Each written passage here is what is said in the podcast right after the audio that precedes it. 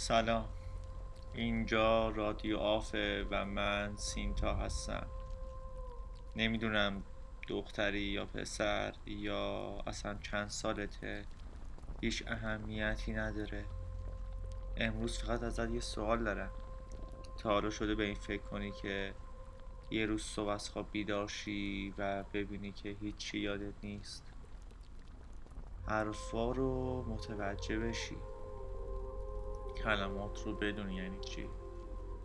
سلام عشق درد خدا حافظ ولی ندونی که چرا گفته میشه.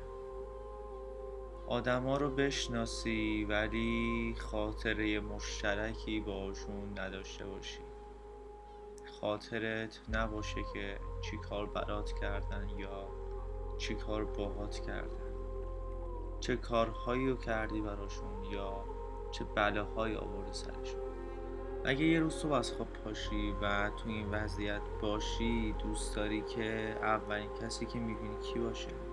یا اولین پیامی که به دستت می‌رسه چه محتوایی رو بهت انتقال داده باشه؟ اگه یه روز صبح از خواب بیدار و وضعیتت این باشه اصلا دوست داری کسی رو ببینی یا ترجیح میدی که کلا خودت باشی و خود بذار یه سوال دیگه ازت بپرسم. اگه یه روز صبح از خواب بیدار می‌شدی و این وضعیت رو داشتی دوست داشتی که کاراکتری که تبدیل میشی بهش چه کاراکتری باشه؟ اون موقع تو هیچ خاطره ای نداری هیچ ویژگی نداری که بخوای بهش بسنده کنی شدی یک آدم کاملا جدید و بدون حافظه. بازم ترجیح می‌دادی؟ همین کاراکتری که الان داری رو داشته باشی؟ یا یک چیزی رو در خودت عوض می‌کردی؟ یه رفتاری رو در خودت به وجود می آوردی یا یه اخلاقی از خودت می گرفتی راستی یه سوال. این که حافظت رو از دست بدی که بهش به عنوان نفرین نگاه می‌کنی یا یک شانس فرصت